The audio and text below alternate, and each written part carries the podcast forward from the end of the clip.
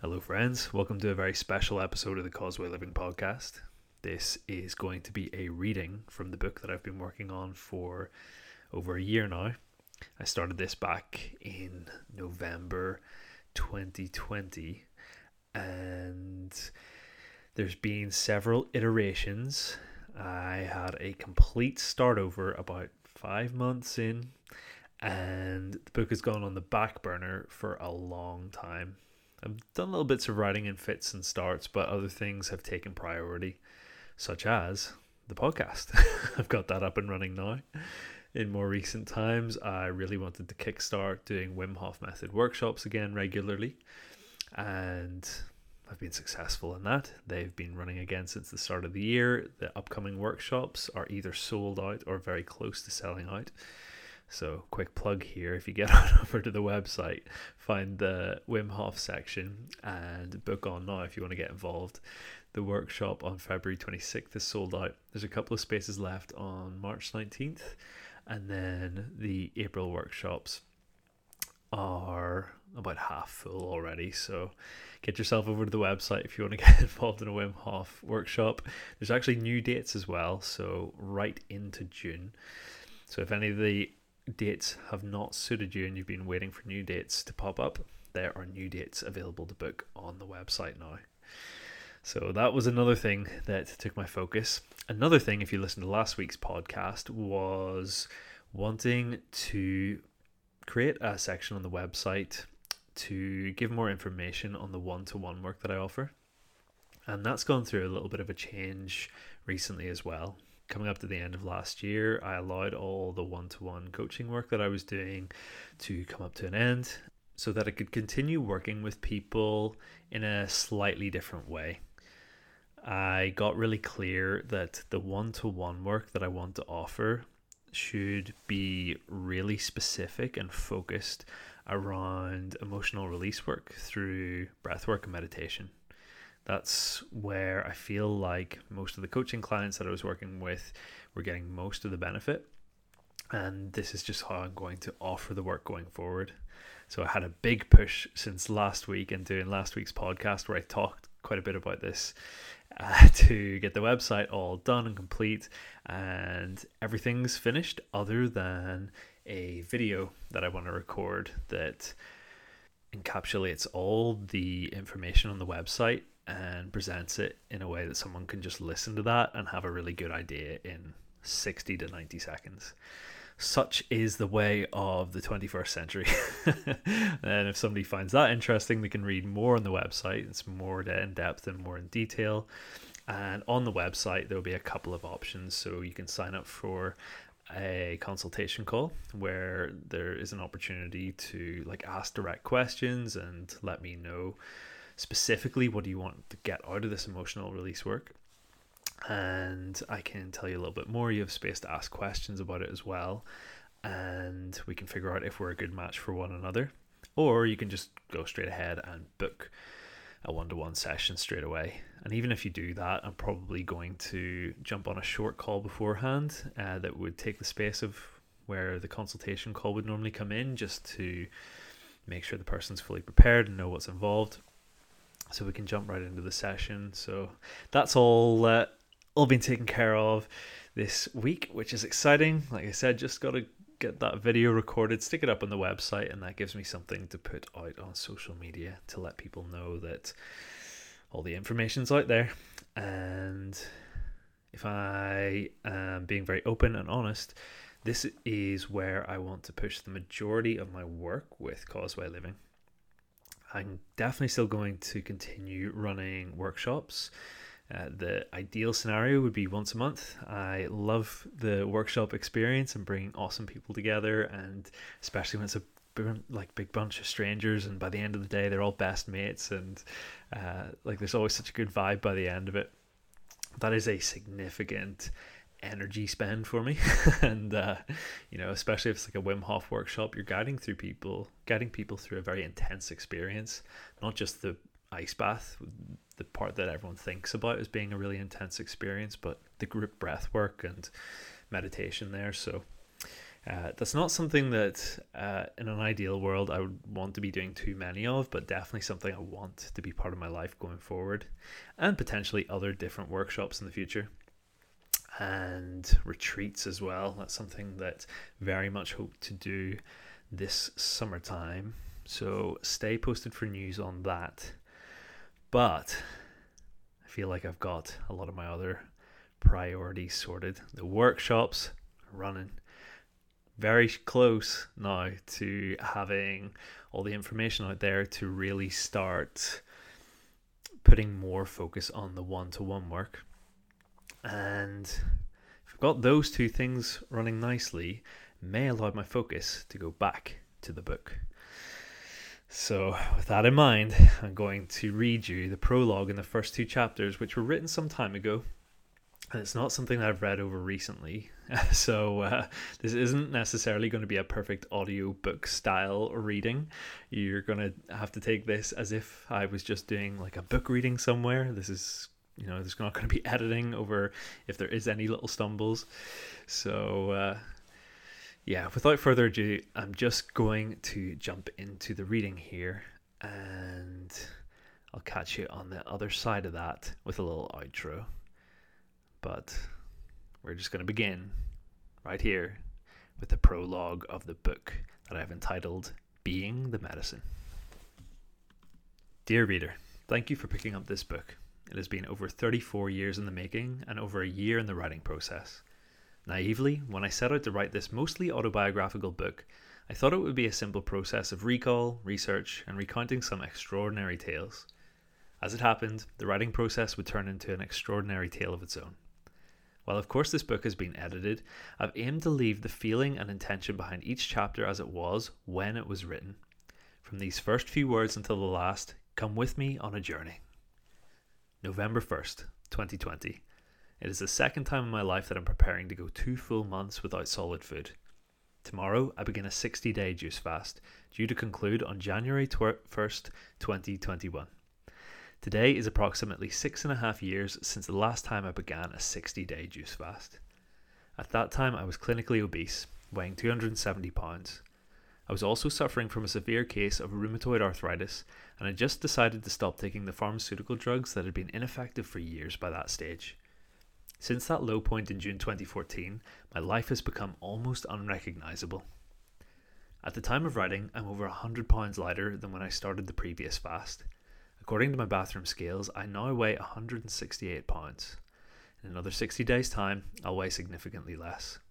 I'm no longer suffering from any of the symptoms of my rheumatoid arthritis that I was diagnosed with in my early 20s. I remain pharmaceutical drug free over half a decade later. So, why start another juice fast? There are several reasons that I'll cover throughout this book, but the main reason is that I'm following my intuition. It feels like the right act to bookend the story of my healing and gain closure. The last six and a half years have been an incredible and wild experience.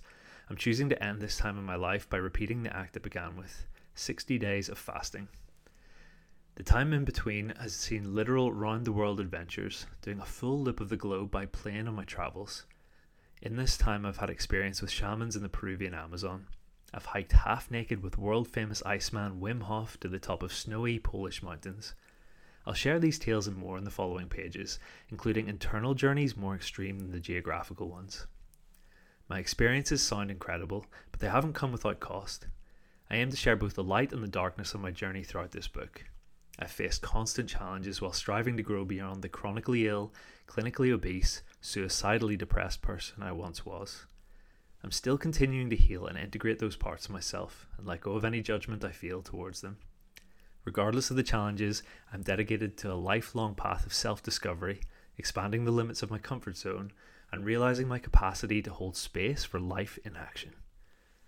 Writing this book feels like a natural progression along the path I've chosen. I'm honouring the story of my past and creating space for new stories in the future. I'm choosing to write from a place of vulnerable sincerity. Opening up about difficult subjects in this book will challenge me, but I feel it's necessary to provide a full and complete context for the events that take place in the following pages.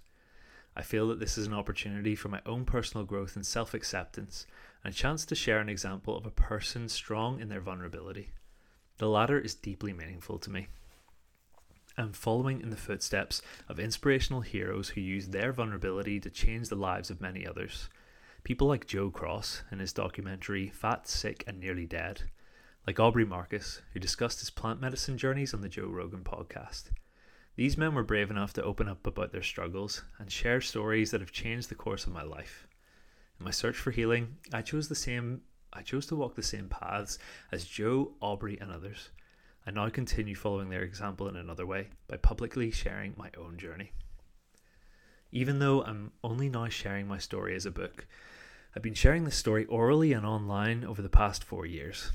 I do so through the organisation I created in September 2016, Causeway Living. Offering retreats, workshops, coaching, and community events, Causeway Living teaches methods that help people improve their life circumstances and the lives of others around them. This endeavour has taken me around the globe. I have led seminars and retreats worldwide as an officially certified Wim Hof Method instructor and holistic lifestyle coach with the CHEK Academy. I begin almost all Causeway Living events by sharing a short version of my personal story how I became unwell, regained my health, and found purpose in helping others. This book offers my story in a level of detail that has never been shared in before. Similar to the events that I run, this book is much more than an inspirational story. It's my best effort to transmit the feeling of who you really are at the core of your being. In sharing my highs and lows, I hope you come to understand that I am not defined by either of these, and this leads to a realization that you are much more than your story, too. You're so much more than the story that is being created around you, more than your body, more than your memories, your thoughts, or even your personality. All of those things change drastically over the course of a lifetime, from infancy to old age. The only thing that remains constant from your first breath until your last is awareness. You are the witnessing presence, an observer of life unfolding and limitless potential. Have you ever met someone who seems to shine, making you wonder how, why, or what they do differently? By some means, they are aligning with who they really are. Whether you prefer the Buddhist teaching on enlightenment or Jesus' proclamation that the kingdom of God is within you, almost all religions point to something beautiful inside each of us. There are many paths towards this source energy, and pain can often be the trailhead to one. The chronic illness that I suffered from the chronic illness that I suffered from became the start of a journey to regain my health, but it led to so much more. What follows is the story of how, with help and support, I learned to stop looking outside for answers and realize the only way that I would ever truly heal was by being the medicine. Okay, back to present moment podcast, Scott, for a second. That holds up pretty well. I don't know if I would change much about that now, except for um, maybe some of the time scales. You know, what was like for more than four years and now like more than five years when I was talking about Causeway Living and uh, yeah, I'm still pretty happy with that introduction and feels like it does a pretty good job of what I want to do with the book. So I wasn't really intending on giving a little commentary after each part of the reading here, but I feel like this creates something interesting and different than just the straightforward reading. so you'll get more of present moment podcast Scott after chapters one and two, and then a little bit of outro. But I'm just going to jump straight on now into chapter 1. Chapter 1 Illness Trailhead. It took 26 years and 9 months to finally hit rock bottom. The downhill momentum that I generated in the two years prior to my lowest point was terrifying, witnessing my life circumstances become exponentially worse. I was suffering from a severe case of rheumatoid arthritis that crippled me further each day. This caused me to become deeply depressed and often emotionally eat high calorie processed food. I became clinically obese, making the symptoms of my arthritis even worse. It was a vicious cycle.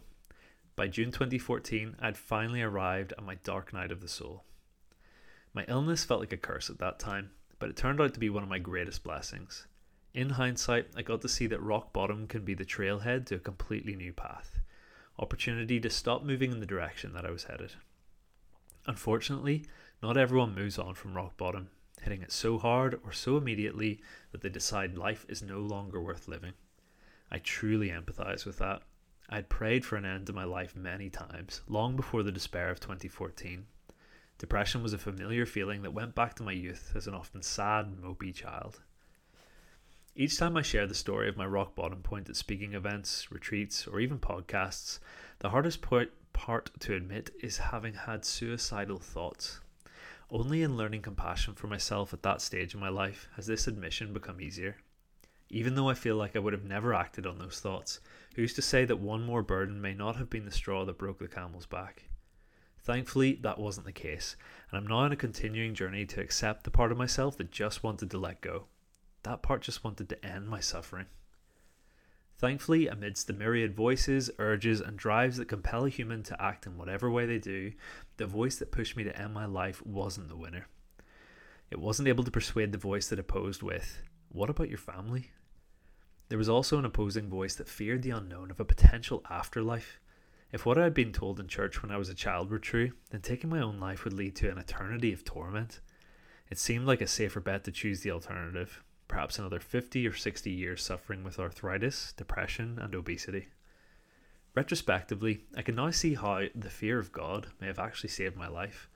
It's amazing how many of our actions are dictated by influences in our formative years, not only from the church, but from all of our early experiences. Dr. Gabor Mate's book, When the Body Says No, suggests that there's a particular personality type associated with chronic illness, and much of the personality is formed in early childhood. Whether it is what we are told or beliefs that we create by ourselves to make sense of the world, it can set us on a path to happiness and health or depression and illness. Attunement. As a child, my school report cards had described me as a quiet, well mannered, and thoughtful boy.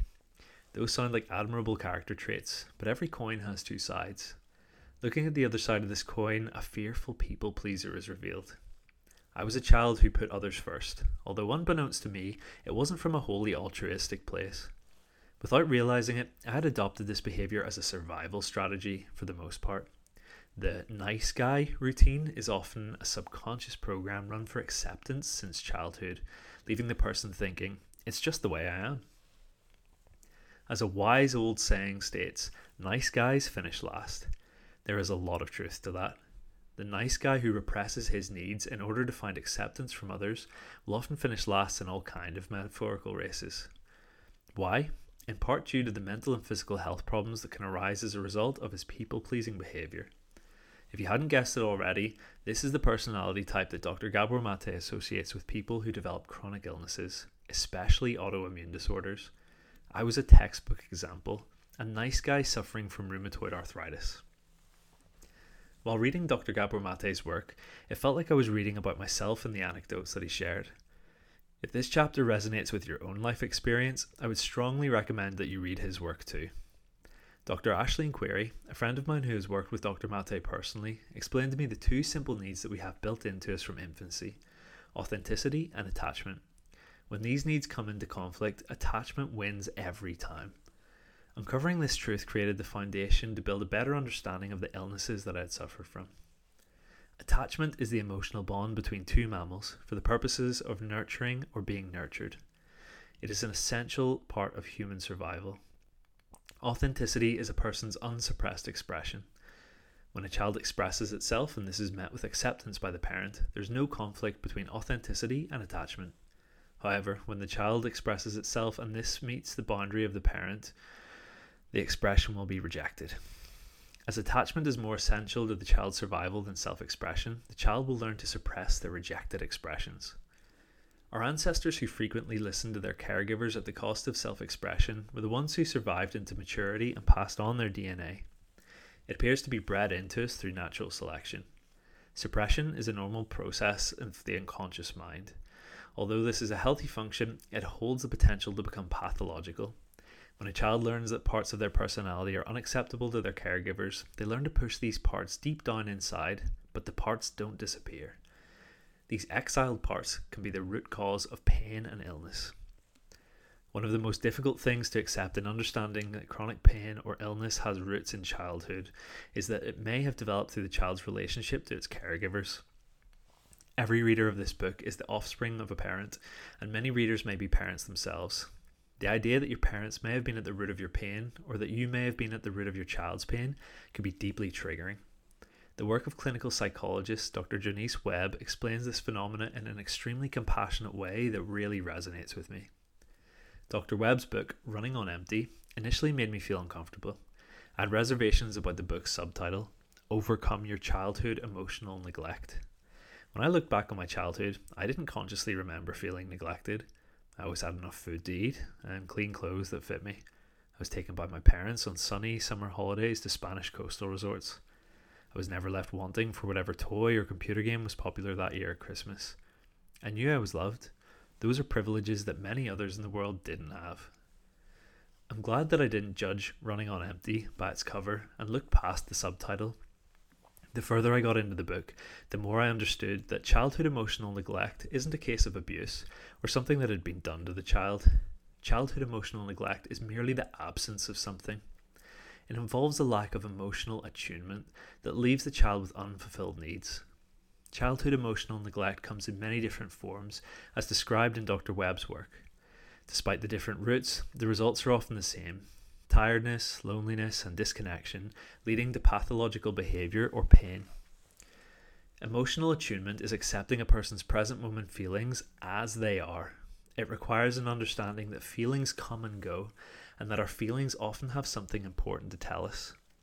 Accepting the challenging emotions of a loved one, such as fear, anger, or sadness, can be very difficult. It is a normal reaction to try and fix a person's discomfort when you care about them, especially if this is the pattern you learned from your own caregivers. When trying to fix something, we are rejecting how it is in the present moment, implying that it is broken. It is non acceptance. When a parent is unable to hold their child's uncomfortable emotions as they are, the rejection of these emotions teaches the child to suppress them. As explained, the child will hide unacceptable feelings to protect the attachment relationship for survival. Any repressed feelings that have been exiled from conscious awareness can lurk in the unconscious as repeating patterns. For example, a person whose carefree joy wasn't accepted may find this play out later in life as controlling behaviour. A person whose anger wasn't accepted may see it turned inside as self hatred or pain. The work of Dr. Richard Schwartz and his model of internal family systems helped me to understand the exiled parts of myself and other parts of my psyche that developed as a result. Key to this model is the understanding that there are no bad parts.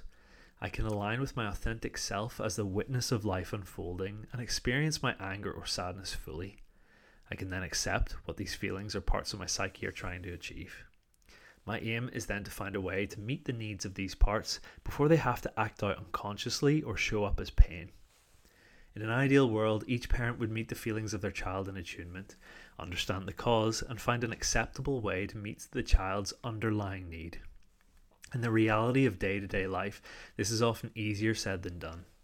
Each parent has their own needs and complex internal system of parts built on a foundation of their own upbringing, passing on patterns from their parents and their grandparents before that. When we do the work to heal exiled parts of our psyche, it is an opportunity to break a chain of patterns that would otherwise pass from generation to generation. This inner this inner healing work is a deeply spiritual practice. We not only heal ourselves, but lift burdens from future generations and raise humanity's habitual level of consciousness. Rather than seeing most people stuck in suppressed anger, shame, or fear, I believe this work holds potential for future generations to habitually reside in love, abundance, joy, and creativity. This is the trend that my life has continued to take since beginning my own inner work, and it's precisely what I've aimed to share with others through retreats, one to one work, and community events. My life is anecdotal evidence. Childhood. I'm continually walking the path of healing, raising my energy, and helping others to do the same. Sometimes the path takes unexpected dips and bends, but I can look back and see that I've come a long way from a past of habitual sadness, fear, and much lower energy. As far back as I can remember, I often felt scared and unhappy. This was despite having two parents that loved me very much and being physically safe and well. On the surface, it seemed like I had everything I needed, but the roots of my unhappiness went much deeper than anyone involved could see. I have two considerably older brothers. My mother explained to me that before I was born, when my siblings were about to enter their teens, she had decided to leave my father. Without the preoccupation of young, dependent children, my mum realised that she was unhappy in her marriage. The decision to break the family unit was so traumatic for all involved, my parents decided to stay together and work on it. My mum felt that having another child would make her happy again, and that's when I was born. History repeated itself 11 years later, and my parents finally divorced. Dr. Sheri Jacobson, the founder of London's prestigious Harley Therapy, explains the consequences of a codependent parent child relationship. This means your parent relied on you for their sense of happiness, perhaps making you the caregiver instead of them. You might have taken on board that you could not have negative emotions or you would destroy the happiness of those you love, and their sadness would be all your fault. Such a child grows up to be an adult who only acknowledges their acceptable side and denies the rest out of a deep rooted fear of rejection. As Dr. Jacobson expla- explains, when a parent's happiness depends on their child's happiness, it leads to the child rejecting the feelings that makes the parent unhappy. This creates suppressed, exiled parts of the self that may surface as unconscious patterns, stuck feelings, or pain. Most parents would never knowingly do this to their child and are completely unaware of what is happening while trying to do their best. Acts of genuine care and codependency can overlap, so everything appears to be fine until the child doesn't feel good, and often nobody involved can understand why. Both of my brothers left home at a early age. David, the eldest, left Ireland for a university in Scotland at the age of 18. Stephen left home at the age of 16 to become an assistant golf professional in another part of Ireland.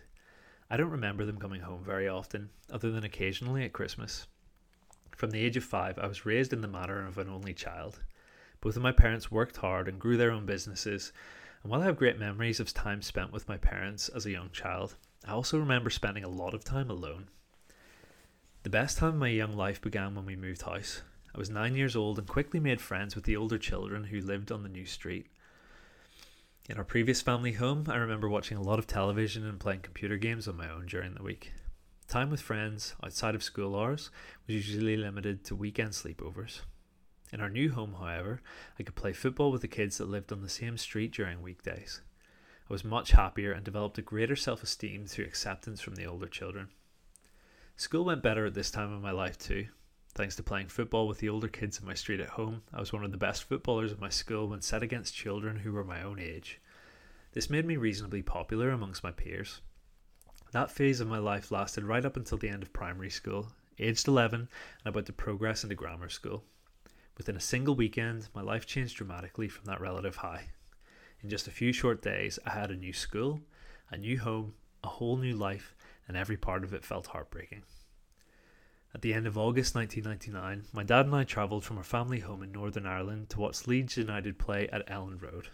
Being football and Leeds mad, this was a real high for me, preceding the low of my return to Ireland. The return was upsetting because my parents had just divorced, and I wasn't going home. I was going to my mum's new house. I was leaving the friends who I kicked the football about with in the street and leaving my dad. I was also miserable at the prospect of starting a new school that I didn't want to go to, only a week after leaving home. I wasn't allowed to go to the school of my choice, a mixed gender school in the next town over. I was sent to the school that my parents wanted me to go to instead, an all boys school in my hometown. The children the childhood belief that my wants and needs were less important than the needs of others was being reflected back at me, further reinforcing this belief at a key stage of development in my life.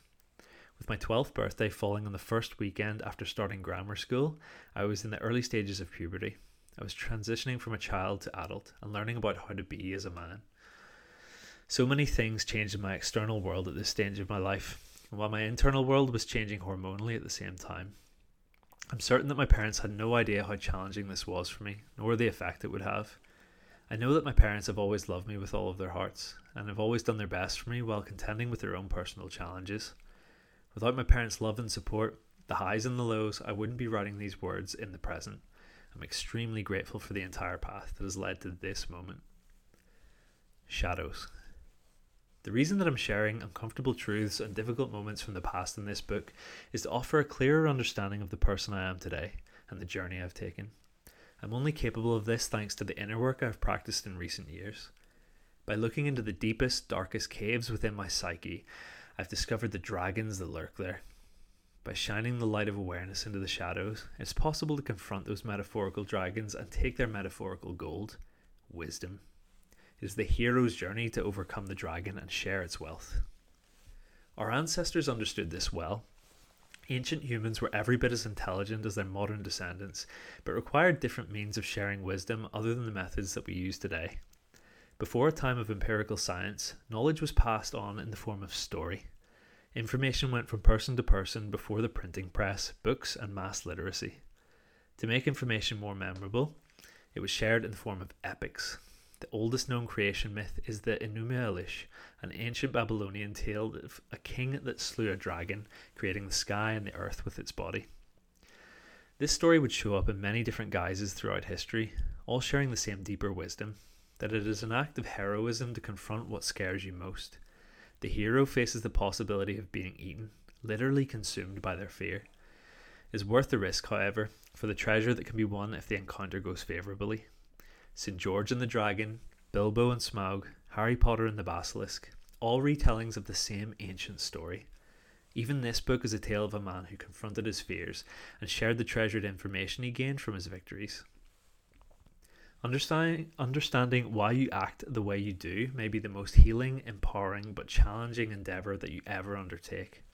Swiss psychoanalyst Carl Jung explained Until you make the unconscious conscious, it will direct your life and you will call it fate. Do you ever feel like you make the same mistakes over and over again and wonder why? Whether it's ending up in the same unhappy relationships or always carrying those extra 10 pounds or anything else. Whatever loop you find yourself in, it is not fate causing the repetitive pattern, it is your subconscious mind. Even though it's not some external force like fate that causes a person to suffer from repeated undesirable circumstances, individuals themselves cannot be blamed for it. As already explained, certain parts certain patterns are learnt by the subconscious mind in early childhood. It is necessary for survival. The same patterns of behavior can have disastrous consequences when they continue to play out into adulthood. Without awareness of this, subconscious patterns have the ability to drive people into a life or death situation of suicidal ideation. I know this from my own personal experience. By my early teens, I was already tired of life, yet I still had a lot of suffering to endure before hitting my lowest point. I used to feel a lot of shame about my overweight, miserable teenage self. Through inner work, I've since found a lot of compassion for him. He was just doing his best with the limited level of awareness he had. I believe that expanded awareness creates the opportunity to greatly reduce a person's suffering. By sharing a full expression of my being through my work, expanding awareness and reducing suffering, I am fulfilling my purpose of being the medicine. There's a much more depth to the title of this book than may be evident from its use in the previous paragraph. A deeper truth is that you are the medicine too. You have everything you need inside of yourself already, but human beings are made for connection, and we can guide one another to access higher levels of consciousness or healing. I believe that on the deepest level, we are all connected in oneness. So when you help another person, on a deeper level, you help yourself. I'm being the medicine for you, for me, our past selves, ancestors, and future generations, and you can do it too. And you're gonna have to have a little pause here while the phone goes. okay, we're back. I'm also being the medicine for my beautiful girlfriend who just called on the podcast there. So uh, I refrain from answering on the podcast. Maybe next time I'll do that, but um, we continue. Adolescence. In my teenage years, following the upheaval of my parents' divorce, I suffered from the patterns set in my earlier childhood. I was severely depressed and exhibited all the symptoms of childhood emotional neglect poor self discipline, overeating, anxiety, and low self esteem, to name a few. I mostly suffered through this time quietly, but on a number of occasions the intensity of my suffering became impossible to bear. This drove me into action. My body and my mind were learning that intense suffering could drive me to act in self expression, no matter how much I wanted to avoid it. By age 15, I felt so unhappy living at my mum's house that in an act of desperation, I walked out and asked my dad if I could live with him an enormously brave act for a chronically shy child that lacked confidence. I also became so unhappy in the school I went to that just after turning 17, I made the decision to go against my dad's wishes and study at the local technical college instead. I may not have got the education I was looking for there, but I did walk to college and back home again each day, losing the extra weight I carried in my earlier teen years. An internal shift occurred when I chose to override my people pleasing pattern and leave the school that I hated. This created an outer world shift in significant weight loss. It was also the catalyst for me to continue growing into my self expression. I grew my hair longer and found friends who were in the same into the same kind of music. I even found my first girlfriend at the age of 18. Though these were steps in the direction of my authenticity at the time, the old patterns didn't disappear. I wasn't at all enthusiastic about the subjects I was studying at college, and I still felt depressed. The antidepressant drugs I was prescribed at that time left me feeling foggy and disconnected. Despite being offered a conditional place at University College London if I passed my final exams, I felt unwilling to, and unable to even try. I lost a lot of confidence when my opportunity to run away to the big city had disappeared, deciding to return to the technical college to study art instead. In hindsight, this was another attempted shift towards my authenticity and creativity, but the class wasn't what I expected. When I finally dropped out, it was my brother who stepped in to help. When my mum had to retire early due to illness, my brother Stephen, 11 years my senior, took control of our mother's business and moved it into a warehouse, warehouse in the next town over. Steve knew I was struggling at that time and offered me a job helping as warehouse manager, picking and packing orders to ship out. While it certainly wasn't my dream job, it felt like a really positive opportunity. It gave me a simple task that I could do competently and make some money. I had the chance to rebuild some self esteem after a very low point at the end of my time in college. Before long, I had the opportunity to be more creative within my brother's business. I was asked to help take photos of the products in the warehouse so that they could be put onto the company website. I was able to create some nice images with an illegally downloaded copy of Photoshop that I had on my computer at home and produce some simple flyers for the company too. Opportunity presented itself once again as the business grew. My brother needed someone to create vectored artwork using design programs similar to Photoshop, so I stepped up and taught myself how. Over time, I developed the full skill set of a graphic designer, learning out of necessity when the business needed me to be capable of doing something, I would learn how to do it using free YouTube tutorials, and I always found a way. The ingenuity and design skills that I learned at this time became invaluable later in life, but at that time I still felt very unfulfilled by what I was doing. My people pleasing pattern led me to begin working the same long hours as my brother and his business partner. I was frequently at the office for up to 12 hours a day and working at the weekends as well. The long work hours meant seeing my girlfriend at the time less and less. Since we had become a couple, her health had, had deteriorated rapidly. A bizarre coincidence saw her diagnosed with the same rare chronic illness that caused my mum to retire early from her work. When I did get to see my girlfriend, the impact of witnessing her deteriorating health had left me feeling drained. Once again, the suffering built and built until it forced me into action for my own self interest. I finally ended the relationship, but the guilt and shame I felt from leaving her drove me into a darker part of my life.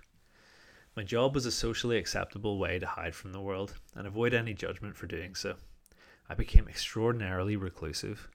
I'd found a safe but miserable place to let my life pass by, rather than go out and engage with it. I was existing in fear, hiding from the inevitable challenges and pain that come as a result of living in a more full expression of authenticity.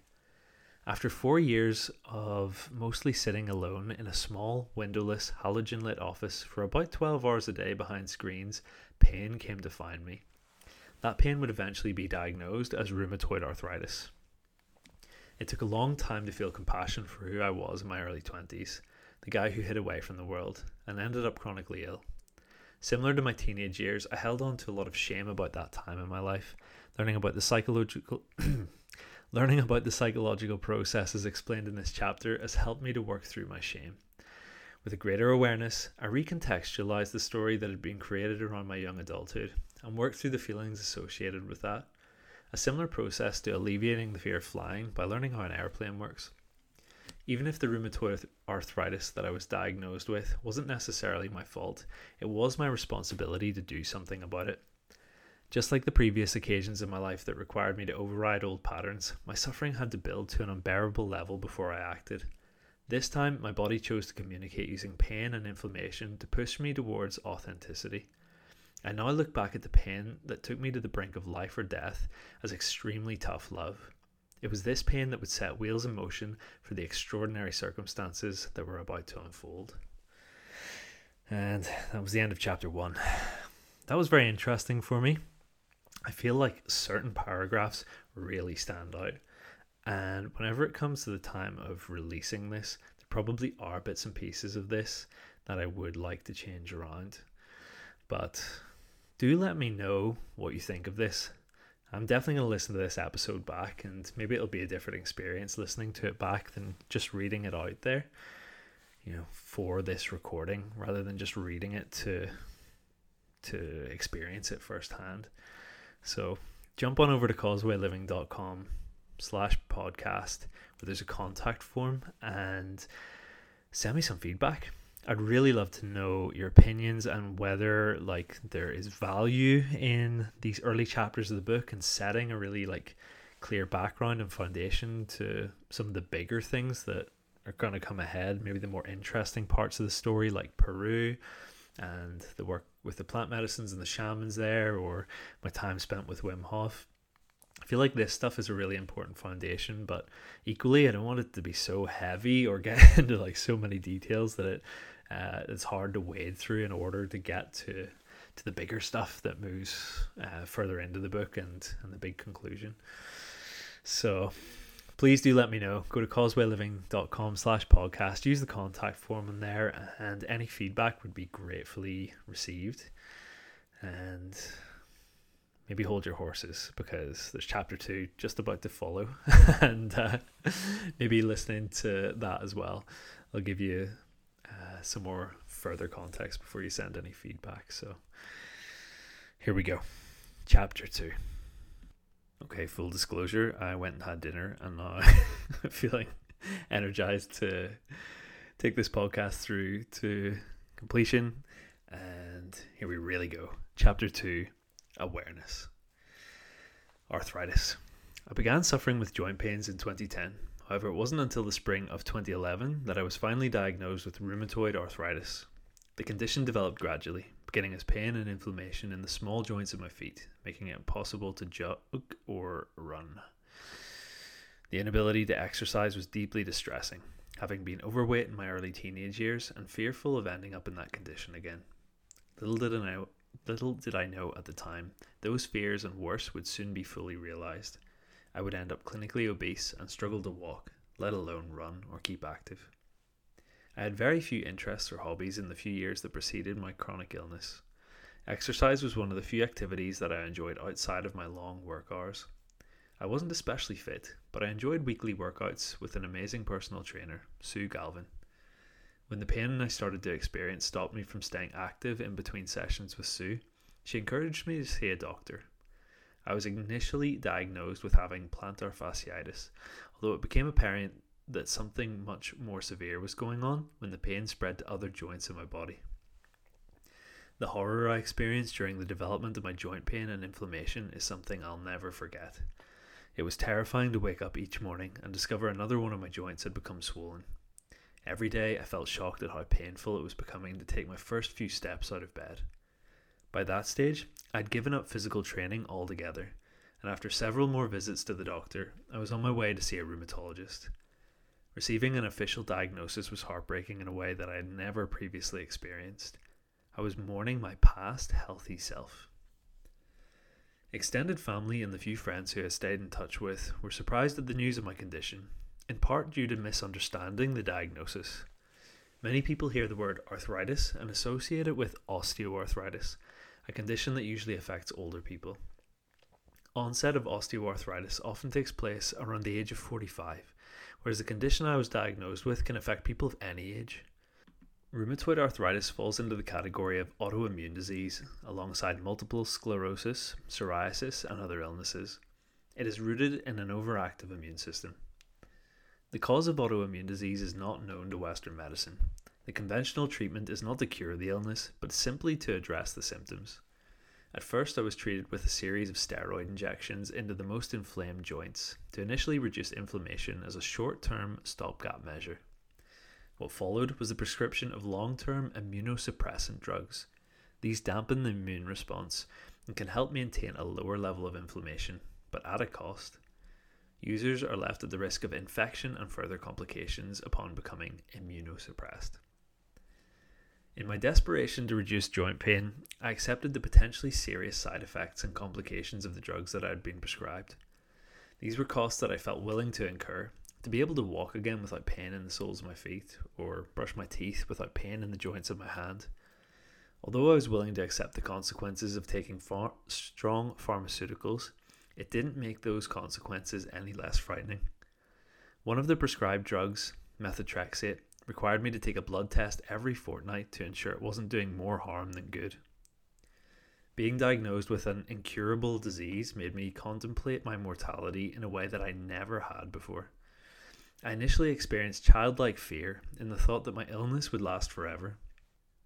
Reality hit me when I realized the pain could only last for as long as I was alive. If I expired at the average age of death for men in Northern Ireland, I would have less than 60 years left to suffer. The idea that I may be able to manage my condition for this finite period of time gave me something to hold on to and helped me find peace with the idea that I may never be cured. Initially, it seemed like my hopes were well founded. By early 2012, my consultant had prescribed a cocktail of pharmaceuticals that reduced the level of inflammation in my body. I was so grateful for being able to move again without pain that I decided to use my newly acquired physical well being for greater good. I began cycling with the ambition of taking part in the annual Belfast to Dublin Maracycle in June of that year to raise money for Arthritis Research UK. I became an inspiration to myself by fulfilling this intention, realizing that I was capable of more than I once believed possible. When I look back on this period in my life, I feel like being of service to others and spending time active outdoors had significantly raised my energy. I was becoming more closely aligned to who I really am and felt emboldened to take a huge step professionally, leaving my brother's business to start my own. My inclination to be a people pleaser made this a huge challenge, and I ended up in a limbo like space between continuing my old job and starting my own new business. It was extraordinarily stressful, and before long I felt familiar joint pains creeping back into my body. By the end of 2012, the pharmaceutical drugs I was taking had become ineffective. I was unable to continue cycling, and I ended the weekly fitness program I had restarted with my personal trainer, Sue. My inability to assertively take action create space from my old job, and make my graphic design business work was the beginning of a downward spiral that would lead to my rock bottom. I had confronted the dragon and lost. As pharmaceutical treatment had only been effective for a few months, I lost faith in drugs as a long term solution and descended into years of hopelessness. Nadir. Despite believing that pharmaceutical drugs could only offer temporary relief from my pain, it took a long time for me to consider trying any alternatives. The doctor's word felt final. Scientism is the orthodoxy of our time, and doctors are part of scientism's priest class. Just as our ancestors accepted the word of the reverend as the infallible word of God, most people today accept the word of the doctor as the infallible word, word of science. I was no exception and continued taking the various drugs that my rheumatologist prescribed, despite knowing these wouldn't heal my body. When a person blindly accepts the word of others, they willfully relinquish their own responsibility. Spiritual teacher Thomas Hübl describes responsibility as the ability to respond. By blindly accepting what I was being told about my health, I was surrendering the ability to respond to my illness. I would later learn that I was very capable of responding to the ill state of my health once I voluntarily took responsibility for it. This experience would teach me that even though listening to others is an essential part of life, using discernment and listening to how you feel is equally so. The psychological suffering I endured when my medication stopped working was at least equal to, if not worse than, the physical pain that I experienced. In a state of poor mental health, I lost faith in my ability to start my own business. However, I was already in the slow process of leaving my previous job. It felt like bridges had been burnt, and it was too late to turn back. I had no option but to keep wading into a murky and chaotic unknown. In 2013, it seemed like a lifeline had been thrown my direction. I had the opportunity to partner up in business with a college friend and an acquaintance. I was grateful to have the offer of professional support from James, a friend from my late teenage years, and David, a friend of James who had gone to the same grammar school I had attended. Between us, we had most of the skills required to help small businesses get online and could outsource any work that we weren't capable of ourselves. All three of us were optimistic about this opportunity and decided to establish a small digital agency. Unfortunately, I would soon discover that our optimism was unwarranted, having lacked the sales expertise to acquire much work. After finally landing a big job for a startup company in England, joy quickly turned to despair when one issue led to another. We chose to hire a friend of James to do the web development for this job, only to find out months into the project that he had lied about what he was capable of, leaving us without a developer. I communicated this to the client and they responded by threatening legal action. I felt I had no option but to hire another developer and complete the job at a large financial loss. Despite trying to claw money in from all involved, I bore the brunt of the costs and fell into personal debt. The people pleasing nature I had developed in childhood once again become the source of immense suffering in my adult life. I had naively taken the word of a friend without doing my own research and hired an incompetent person to fulfill a client's needs. The only avenue I could see out of that mess was by pleasing the angry client at any cost. I lacked the assertiveness to find a more reasonable way out of the situation, taking personal and financial responsibility for something that was a shared problem. I had to borrow money from family and felt totally humiliated. My decision to hire a new developer and resolve the client's issues was the beginning of an even more challenging period of my life. I spent long hours working to complete this job as quickly as possible and avoid the legal action that we've been threatened with. I was often eating high calorie food for energy to continue working into the night, as well as overeating to numb the psychological pain that I was experiencing. As a result, I became more and more overweight, making the symptoms of my rheumatoid arthritis even worse. This cycle continued until I hit a personal low point in 2014. The excruciating moments that led up to the worst point in my life were essential for me to be where I am now, and as such, I wouldn't change a thing from my past. From within this agonizing period of time, I received the inspiration and information that was required to transform my pain into purpose. The digital agency might have seemed like an abject failure, but the connection I made with David would massively impact the rest of my life. David introduced me to the Joe Rogan Experience podcast, and in doing so, he brought the plant medicines of Peru into my awareness. Synchronicity. On May the 11th, 2014, I listened to entrepreneur Aubrey Marcus on the Joe Rogan Experience podcast. He shared the story of his transformational healing journey to South America. It was incredible. It was incredible. An adventure in the Peruvian Amazon with a shaman who he described as a real life Gandalf Aubrey was talking about Don Howard Lawler, the founder of Spirit Quest Sanctuary in Iquitos, Peru. I had an intuitive feeling that this man and his medicines were capable of getting to the root of my illness and changing my life. However, the idea of going to Peru seemed impossible. Over the course of eight months following Aubrey's podcast, I would go on to realize that anything could be possible. Despite my poor financial situation and the state of my physical health, I'd be sitting with Don Howard in the jungle by January 2015. Not only that, but I would also no longer be suffering any symptoms of the rheumatoid arthritis that I was diagnosed with, and I would be back to a healthy body weight. Whenever I find myself in challenging circumstances, I recall this experience as a powerful reminder of just how much a life can change for the better in only a matter of months. The healing I experienced throughout 2014 felt like nothing short of a miracle, but this wasn't the first time in my life that I had witnessed something far beyond the level of my understanding. Some of my earliest memories are of being terrified by a presence in the dark, and when I was left alone in my bedroom at night. My child self described this presence as a ghost or an alien. A version of myself from seven, several years ago would have described this as the manifestation of fear in the shadow of my unconscious. I now I stand in humility and admit that it could have been either, neither, or both.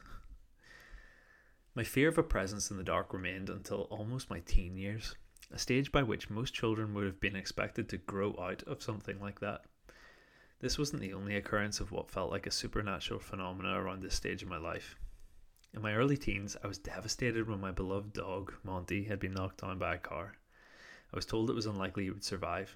Heartbroken, I sobbed and prayed for just one more week with the dog and a chance to return the love that he showed me. I was given exactly what I had prayed for. Monty's recovery in the week following the car accident was incredible.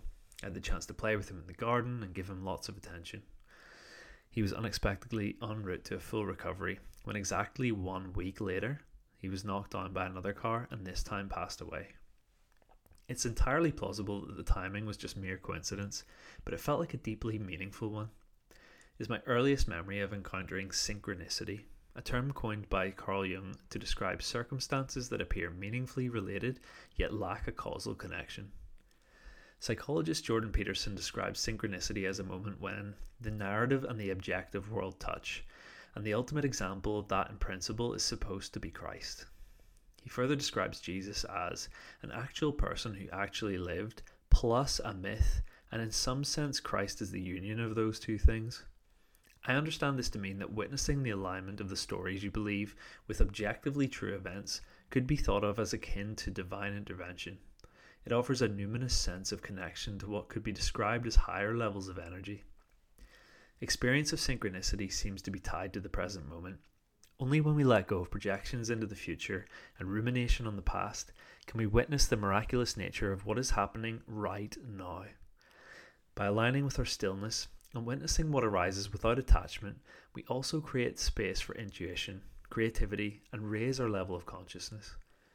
By choosing to open yourself up to higher levels of energy, you also voluntarily take on greater responsibility.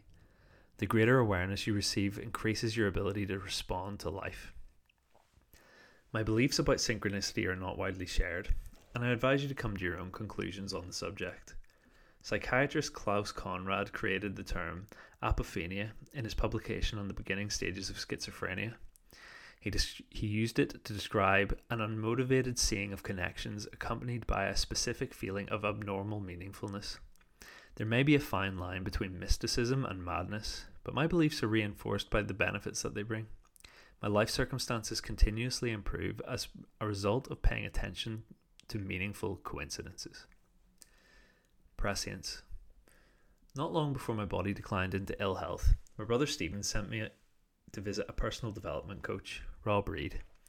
Stephen was aware that my mental health was in a bad state and felt this coach could help improve my circumstances. There aren't many coaches of this kind in Northern Ireland, and even less so at that time. The idea that my path would lead into the same profession less than a decade later would have been laughable to me then, but that's precisely what happened. This wasn't the only glimpse into the future that I would receive by working with Rob. The coaching sessions I did with Rob gave me greater awareness of my fears and the story I'd been caught up in. I uncovered the shame that I held around having both a healthy body and a sharp mind, but doing very little of value with either. I also discovered that seeing my mother and my ex girlfriend succumb to chronic illness had left me with a fear that I would fall into the same fate. I believed that if I continued to squander the gifts of health, youth, and opportunity, these would be taken away. I didn't realize at the time, but this was an extraordinary moment of foresight. The coaching work I did with Rob didn't just unveil my fears, but it had also been granted a vision of what would happen if I continued living the same set of patterns. In this greater awareness, it became my responsibility to take action and change my ways, but I did nothing about it. By refusing to confront the dragon in its lair, it grew into a monster capable of coming to hunt me down. Literary professor Joseph Campbell mapped out commonalities between humanity's ancient archetypal stories and plotted refusal of the call to be a key point of what he called the hero's journey. Joseph Campbell's work helped me better understand the abstract narrative truths that resonated with people throughout all of recorded human history. I believe that bringing the narrative truth and the objective truth into alignment within your present moment awareness is a deeply spiritual act. The more I consciously intend to do this and act upon it, the more it comes into being through synchronicity as well. It feels like being in partnership with life, coming together to continually raise consciousness to higher levels. The hero's journey now brings a deep sense of meaning to my life. The only reason I initially began listening to what life was trying to tell me was the experience of refusing to do so. By ignoring life's whispers, I had to endure its scream, pain, and suffering. Some people are adequately motivated by the carrot, but I needed the stick. When I first got my health back through pharmaceutical drugs, my fear of becoming ill again trumped any fear of the things that I was too scared to do in the past. I entered a sporting event, raised money for charity, started my own business, and even though that failed and I fell back into illness, I learned val- valuable lessons. It was during the brief period of wellness that I experienced in 2012 that my trainer, Sue, recommended a book that would change my life The Power of Now by Eckhart Tolle. This was the first spiritual book I had read, and it deepened my sense that there was more to life than meets the eye. Without the influence of this book, I don't know whether I would have been open to stories of transcendent healing, and it was stories like these that helped me uncover my next steps. Another moment of synchronicity would later show me that the power of now would have a key role in my journey in Peru. Sue had a huge impact on the course of my life. She is a person in alignment with her authenticity, and when we're in the presence of individuals in that state, the high level of energy operating through them will impact on us too. As I grow into my own authenticity, I witness the indirect impact others I have on others as well. I'm humbled by how many people tell me that I've changed their life, and in ways that I didn't consciously try to. An example being more people than I would have believed possible thanking me for introducing them to their significant other, and not once was it intentional. Eckhart Tolle's work wasn't the only life changing information that Sue had introduced me to. We would occasionally use the methods of Paul Chek in my strength training. And this would lead to another experience of synchronicity in the Amazon. When Sue recommended that I increase the amount of micronutrients in my diet by juicing, she inadvertently played another part in my path to the jungle. Sue had pointed me towards the juice master, Jason Vale, and years later it would be his Super Juice Me program that guided my chronic illness into full remission en route to Peru. Inspiration. By April of 2014, I'd finally resolved the issues caused by my digital agency and became able to once again take on freelance work for my brother's business. I'd continued working with Stephen in this way since leaving full time employment from his company in 2012. I regularly spoke to Stephen via online video calls to discuss the work I was doing for him, and it would have been impossible for him not to notice the desperate state my life had fallen into. While my physical pain may not have been evident to him, I had become clinically obese and sulked with depression. I didn't realize it at the time, but a major transformation in my life circumstances was just around the corner. At the end of one of my work calls to Stephen, he recommended a documentary called Fat, Sick, and Nearly Dead. The way we see the outer world is often a reflection of our inner world, and without knowing, knowing anything about the film, I remember sarcastically joking that the title sounded really inspirational. I also remember Stephen rolling his eyes at my cynicism, asserting that the documentary was in fact very inspirational and strongly recommended that I watch it. I'm grateful that I listened to my brother's advice and watched Fat, Sick, and Nearly Dead. The film title described the condition of Joe Cross, an Australian man who was suffering from a chronic illness and was vastly overweight. Needless to say, I strongly related to Joe's condition and was massively inspired by his actions in the documentary. I saw Joe and another man complete a 60 day juice fast, foregoing all solid food in that time, drinking only fruit and vegetable juices. By doing so, Joe returned to a healthy body weight and put his chronic illness into remission without drugs. I knew deep down that I had to follow Joe Cross's footsteps by doing a 60 day juice fast. I felt that at the very minimum, doing a fast like this would help me to reduce my body weight and likely the severity of the arthritis I suffered from. The best case scenario was that I would get the same result as Joe and put my illness into full remission without the need for pharmaceuticals. When I looked up on when I looked online to find the juicing plan that Joe had done, I stumbled across Jason Vale, the juice master that Sue had recommended to me years before. I followed that breadcrumb to my next step. Upon finding my way back to Jason Vale's work, I was struck by an amazing and meaningful coincidence. He had just released a documentary called Super Juice Me and as part of the launch week, it was free to view online by signing up to his mailing list. It felt like divine timing, and another breadcrumb to follow. This documentary tracked the journey of eight chronically ill people who took part in a 28 day juice fast at one of Jason's retreat centres. The results were less dramatic than in Joe Cross's documentary, but without fail, every person felt significantly better. A cynical view of the Super Juice Me documentary is that it's nothing more than a 90 minute advert for the accompanying Super Juice Me program. Jason's Vale Jason Vale's company not only produced the documentary, but sells the 28 day program featured in the documentary too. Either way, between the documentary and the synchronicities that led me to it, I was sold. I pre ordered the plan, juicer, blender, and supplements from the company soon after. I decided to do the program twice, back to back, plus a further four days to make 60 days altogether, just like Joe Cross. It was May when I ordered the equipment and that was required to start the fast, but I wouldn't receive everything I needed to begin until June. The time in between was the beginning of a big shift for me mentally. By setting the intention to do the fast and finally committing to it, I felt so much more positive. It was in this time that I saw Aubrey Marcus on Joe Rogan's podcast talking about a spiritual experience in Peru with a plant medicine called Huachuma. Aubrey had spoken about a similar medicine on a previous episode of the podcast, so the idea wasn't unfamiliar to me. I followed my interest and researched different plant medicines. However, in 2014, there wasn't a wealth of information about Huachuma online. There was more information about the other medicine that Aubrey had spoken of on an earlier episode of the Joe Rogan Experience podcast ayahuasca. I discovered incredible stories of people who had received physical, psychological, and spiritual healing by working with ayahuasca. Hearing so much anecdotal evidence about people healing from chronic illnesses helped me to develop greater faith that I was capable of healing too. While I had a growing interest in the plant medicines of the Amazon, I didn't seriously consider the possibility that I may end up going there anytime soon. My financial situation was in poor shape, and the pharmaceutical drugs that I had been prescribed made travelling very difficult.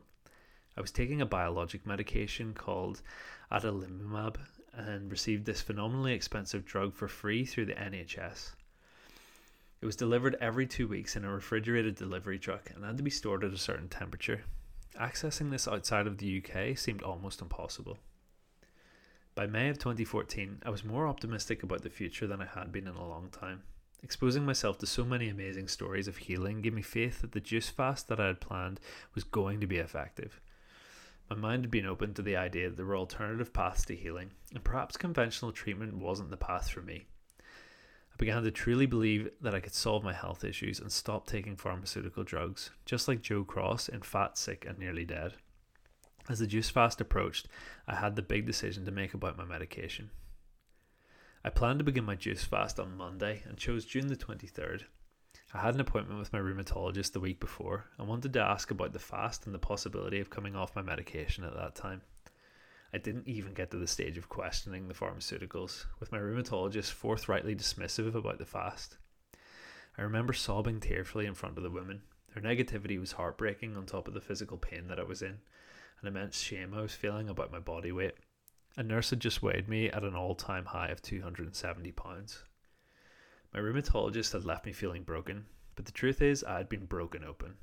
I had been struck to the core of my being, past the face I put on for the world, past the depth of my sadness. The friction sparked a dormant anger. I was determined to prove my rheumatologist and the dogmatic system she upheld to be wrong. Anger is a low level of energy, but a significantly higher one than depression. I was finally ready to answer the call and begin the journey to regain my health. I didn't realize it at the time, but this path would lead me through both heaven and hell. And that's the end of chapter two. And that's the end of everything that I'm going to read to you today. That's where I got up to in the book. And I've written a further three chapters on traveling to Peru and the experiences in Peru. A little bit beyond that, I also have, I would say, about two thirds of the conclusion of the book written, which isn't really my story, but just like what I've taken from the experiences. And it's still very much my intention to complete this book, and I do not know how that is going to unfold. Having read back those two chapters, I'm not really sure how I feel about it. One thing that I do feel sure of is that I can do better than this. And it's going to be a real inner journey for me, like making the decision about how to go about completing this work a lot of work has gone into the chapters that I've put together already. Everything is like cited and there's notations on everything. And yeah, it's been a, a real journey to get to this point, but truthfully, I know I can do better. And, you know, on that other hand, perhaps there's merit to leaving the work mostly untouched as I'd said in the prologue, and you know, it's a reflection of where I was at at the time of writing as well, and perhaps the reader can get to see my own growth in my writing as the book progresses. But these are all decisions that I'm going to have to make for myself in time, and just trust that this will happen when it happens. If anything, I'm just very glad that I didn't rush out an earlier version of the book and get the story out there before it was ready to be out there. And I know if I'd put out a version of the book that I'd originally intended, it uh, would not be something that would sit well with me in this moment. So I trust that this will happen when it happens. I'm very happy to be sharing this at this stage. And perhaps I'll reflect back on this podcast someday with a new version of the book and think, like, geez, I'm glad that didn't go out there. Here's a final book. But hey, you know, at least you get well, like an hour of entertainment out of this, if nothing else. And uh, like I said, after I'd finished the section on chapter one, like do leave me some feedback. Go to causewayliving.com slash podcast and let me know what you think and be honest you know without being hurtful if uh, if you got some constructive criticism i'm all about it and i want to hear it you know there's a lot of stuff in there for me and i feel like the I maybe you know like unsurprisingly perhaps if you listen to episodes of the podcast I go off on little tangents here and there and I think it could be maybe more um like linear at times but it would be awesome to hear your thoughts. So let me know what you think uh, on causewayliving.com slash podcast. There's a contact form on there. And while you're on the website, another thing you can do on that page is support the podcast.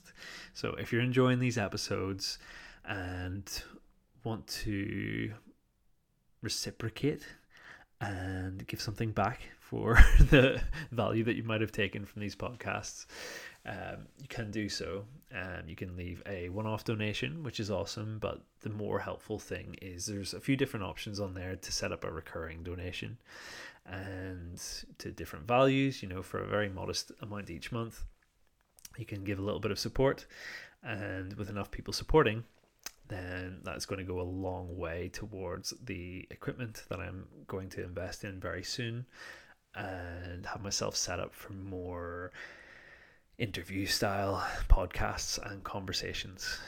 And I've really enjoyed doing these first, well, getting close to the first 20 podcasts and mostly solo episodes, but um, the few episodes that I've done with someone else, mm, they've all been with my friend Matt Thompson so far, the shared podcast that he's putting out on his Best of Belfast podcast as well. I just feel clear that like that's the way I want to move with this podcast. Might still do solo episodes like this in the future, but um, I'm excited to get this new equipment and step forward into more interview, conversational style ones. And you can be a part of supporting that over on causewayliving.com slash podcast. You can set up a donation and especially those recurring donations really, you know, help with the ongoing costs of like hosting and uh, let me know that there's people who are on board for the journey and let's see where we can grow this thing to together. On that note, I'm going to wrap this episode up here. It's a slightly longer one than normal. I hope you enjoyed it. And next week, we'll be back with another episode of the Causeway Living podcast on Wednesday once again. It's going to be Wednesdays going forward weekends are now busy with workshops and dash and splash and if you want to come and take part in a workshop you can find out all the information on the Wim Hof section of the website. Likewise with Dash and Splash, there's a new page up on the website there with all the information about Dash and Splash. Come and get involved if you live locally, and maybe I'll see you in person. If not, I'll catch you on the World Wide Web here next week. Take care, much love, and peace out.